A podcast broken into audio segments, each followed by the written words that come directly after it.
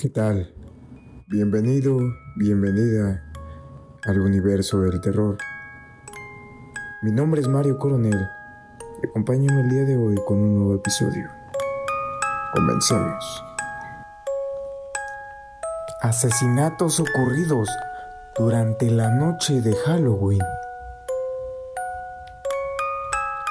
Número 1. El asesinato de la pequeña Nima. El 31 de octubre de 1977, la familia Carter, residentes de Oklahoma, Estados Unidos, acostaron en su cuna a su hija de 19 meses, Nima, sin imaginar el horror que vivirían durante las próximas horas. A primeras horas del día siguiente, cuando fueron a buscar a la pequeña a su cuarto, se encontraron con la sorpresa de que la bebé había desaparecido, por lo que inmediatamente iniciaron una búsqueda, la cual lamentablemente no tuvo éxito. Se sospechó que el responsable había permanecido oculto en el armario del cuarto de Nima para poder llevársela cuando el matrimonio estuviera dormido. Casi un mes más tarde, a tan solo unas cuadras del domicilio de la menor, un grupo de niños se adentró en una casa abandonada. Encontraron en su interior un viejo refrigerador, el cual contenía los restos de Nima. Según el informe de la policía, la infante falleció por asfixia. Años más tarde, se encontró una niñera de nombre Jacqueline como presunta culpable del asesinato, pues estaba implicada en casos similares de secuestro de infantes. La mujer fue detenida y acusada por el homicidio de Nima. Sin embargo, el caso jamás se pudo esclarecer, pues jamás lo admitió y ella falleció en prisión en 2005. Número 2. Dulce travesura. El matrimonio Branland se vio sorprendido cuando la noche de Halloween de 1982... un sujeto llamó a la puerta pidiendo dulce o travesura. Sin embargo, cuando Marvin, de 62 años, y su esposa Ethel lo atendieron, este le dijo: «Denme todo el dinero o disparo».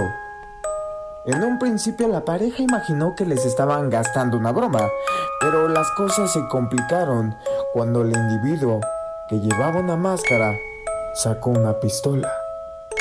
Tras entrar a la casa y obligarlos a que bajaran al sótano, mientras les exigía que le entregaran el dinero de la caja fuerte que se encontraba en dicho sitio, Marvin aún dudaba que lo que sucedía fuera real, y en varias ocasiones intentó quitarle la máscara al hombre y arrebatarle el arma, detalle que provocó que el criminal disparara contra la garganta del hombre mayor.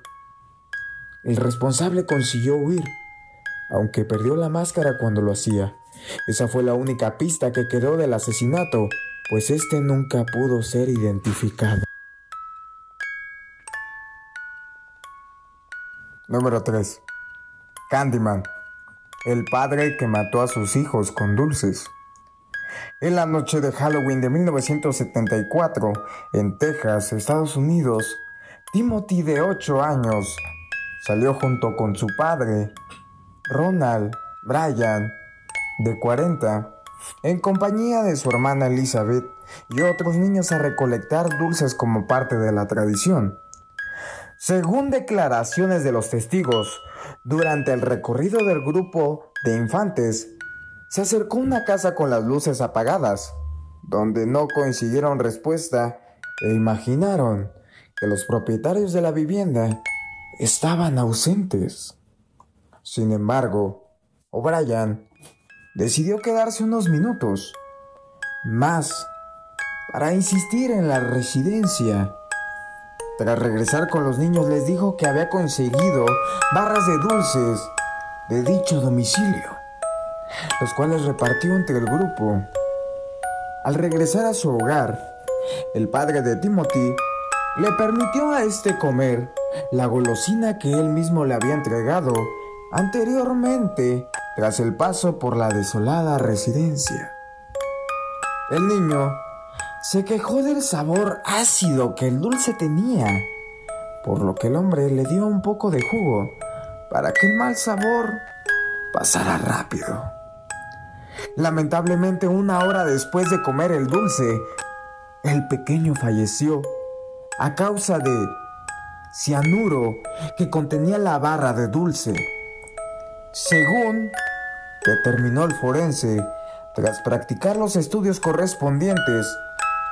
Las investigaciones condujeron hasta el domicilio de donde supuestamente habían salido los dulces, cuyos propietarios negaron haber entregado las golosinas, pues esas noches ni siquiera se encontraban en casa. Finalmente, la gente determinó que el culpable de la muerte del niño había sido O'Brien, quien presuntamente asesinó al menor con la intención de cobrar pólizas de seguro que había contratado para sus hijos, por un valor de $10,000 para cada uno. Siendo que el día siguiente de la muerte de su hijo, llamó a la aseguradora para cobrar el dinero por el deceso del infante. Las autoridades que tomaron el caso descubrieron que el hombre tenía deudas que superaban los $100,000, pese a que el hombre, a cual se le apodó como Candyman, hombre de los dulces, nunca confesó ser el autor del crimen. Las pruebas recayeron en su contra y fue ejecutado en marzo de 1984.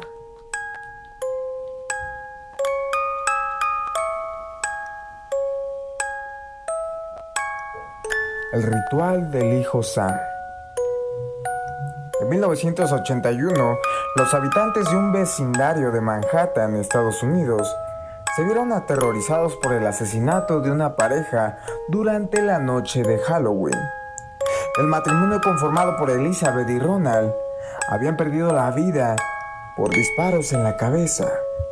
Además, las autoridades encontraron su casa completamente saqueada, por lo que se pensó que habían sido víctimas de un asalto. El caso cambió completamente de panorama cuando un informador penitenciario dijo que un recluso conocido como David, apodado como el hijo de Sam, le había hablado de la muerte del matrimonio antes de que ocurriera.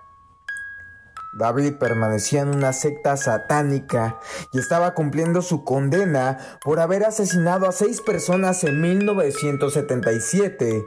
Presuntamente, este tenía a su disposición a gente que le serviría en su culto y que realizaba los asesinatos por el hijo de Sam. Sin embargo, nunca se pudo comprobar dicha relación con el homicidio de Elizabeth y Ronald, pues hasta la fecha se desconoce quién fue el responsable de dicho suceso.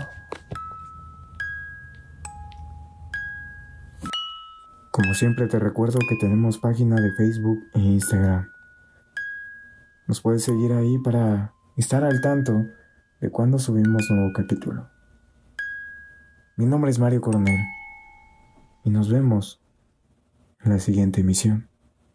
Que tengas una excelente noche.